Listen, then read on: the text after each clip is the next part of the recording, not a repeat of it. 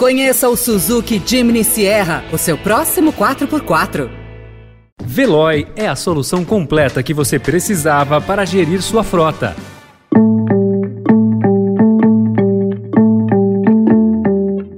Olá, seja bem-vindo, seja bem-vinda. Começa agora mais uma edição do Notícia no seu Tempo. Esse podcast é produzido pela equipe de jornalismo do Estadão, para você ouvir em poucos minutos as principais informações do jornal. Entre os destaques de hoje, em ação inédita, CAD quer investigar empresas de pesquisa. Preço do gás de cozinha está 20% acima da média internacional. E médicos fazem alerta sobre o risco de saúde cardiovascular em mulheres. Esses são alguns dos assuntos que você confere nesta sexta-feira, 14 de outubro de 2022.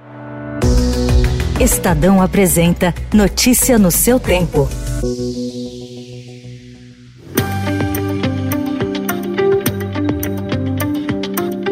decisão inédita, Alexandre Cordeiro, presidente do CAD, o Conselho Administrativo de Defesa Econômica, determinou a abertura de inquérito para investigar as empresas de pesquisa IPEC, Datafolha e IPESP. Segundo Cordeiro, elas podem ter atuado como cartel para interferir nas eleições, cometendo erro idêntico sobre o resultado da votação para presidente. Na avaliação dele, isso pode significar que houve conduta coordenada entre as empresas, uma prática prática criminosa. O pedido de Cordeiro foi feito ao Superintendente-Geral Alexandre Barreto. Cordeiro foi indicado para o CAD, que lida com processos de fusão e aquisição e combate a cartéis, pelo ministro da Casa Civil Ciro Nogueira, coordenador da campanha de Jair Bolsonaro. Para Diogo Coutinho, professor de Direito Econômico da USP, é estapafúrdio presumir que concorrentes tenham se sentado para combinar números. A Corte Especial do Superior Tribunal de Justiça confirmou ontem a decisão que afastou o governador de Alagoas e candidato à reeleição Paulo Dantas do MDB. A decisão vale até o fim do mandato, em 31 de dezembro. Dantas é investigado por suspeita de operar um esquema de contratação de funcionários fantasmas para desvio de salários. As ações previstas no plano de governo de Fernando Haddad para uma eventual gestão petista em São Paulo prevêem ao menos 57 bilhões de reais em investimentos nos próximos quatro anos, incluindo recursos do Tesouro Nacional e de parcerias com a iniciativa privada para obras de maior impacto, como a conclusão do trecho norte do Rodoanel. Já os planos do adversário dele, Tarcísio de Freitas, são apresentados de forma genérica e, por isso, dificultam o cálculo. O Estadão mensurou valores de programas e obras com base nos gastos mais recentes feitos pelo governo em projetos semelhantes e também a partir de informações passadas pela campanha petista, a de Tarcísio não respondeu, e por editais já anunciados.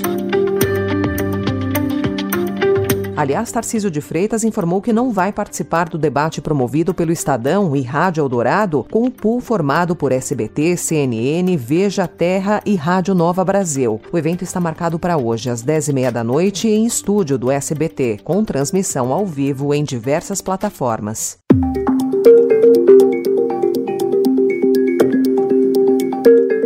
Cortes de impostos e as variações do custo do petróleo no mercado internacional derrubaram os preços da gasolina e do diesel no Brasil, a tal ponto que hoje esses combustíveis são vendidos aqui mais baratos do que no mercado internacional. O mesmo não acontece com o gás de cozinha. Apesar das recentes reduções no preço anunciadas pela Petrobras, o botijão custa hoje no Brasil 25% a mais do que no mercado internacional. Os dados se baseiam nos preços internacionais usados como referência para calcular a defasagem diária no custo da gasolina, do diesel e do GLP.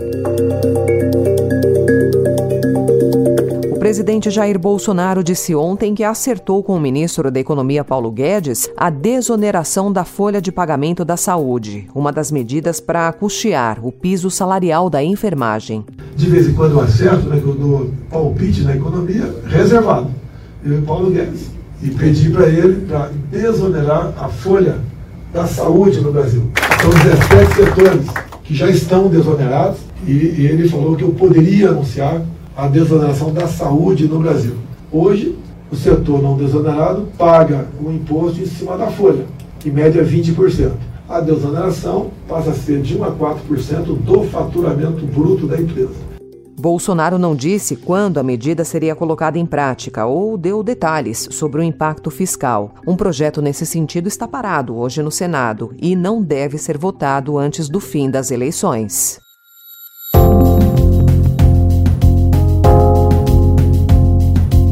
Comitê da Câmara dos Deputados dos Estados Unidos, que investiga o ataque ao Capitólio, aprovou ontem por unanimidade uma intimação para que o ex-presidente Donald Trump deponha sobre o seu papel na invasão do Congresso, que terminou em violência generalizada. O deputado Benny Thompson, democrata e presidente do comitê, afirmou que Trump é obrigado a responder por suas ações. He must be accountable. He is required to answer for his actions. He's required to answer to those police officers who put their lives and bodies on the line to defend our democracy. O Estadão também informa hoje que a cada seis minutos, uma brasileira morre vítima de doença cardiovascular. Essas enfermidades, incluindo AVC e infarte, matam mais mulheres do que todos os tipos de câncer somados. Por causa disso, a Sociedade Brasileira de Cardiologia lança nesta quinta-feira um documento de alerta sobre o problema. No manifesto, a entidade propõe reduzir a mortalidade feminina decorrente de doenças cardiológicas em 30% até 2030. 2030. Para frear esse avanço, uma das medidas é conscientizar as mulheres sobre uma rotina de exames periódicos. Notícia no seu tempo. O incêndio de grandes proporções está destruindo nesse momento o Museu Nacional no Rio de Janeiro. Em pouco tempo, o fogo destruiu um dos principais museus do Brasil. A Polícia Federal vai investigar o que causou o incêndio que destruiu o Museu Nacional no Rio de Janeiro.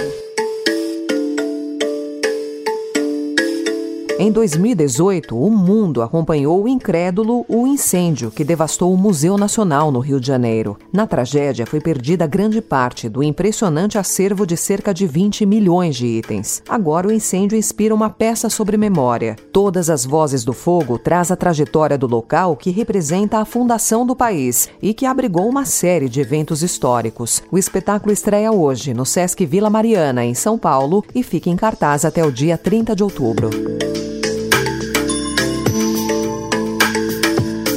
A seleção brasileira terá uma nova chance de conquistar o inédito título mundial de vôlei feminino. A partida contra a Sérvia, que é a atual campeã, começa às 3 horas da tarde. Então, dependendo da hora que você estiver ouvindo o podcast, o jogo já pode ter acabado. O Brasil tem três pratas e um bronze em mundiais.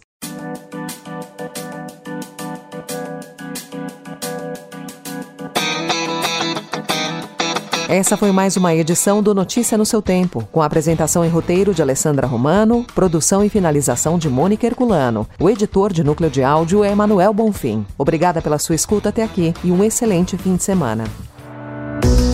Você ouviu Notícia no seu Tempo. Conheça o Suzuki Jimny Sierra, o seu próximo 4x4.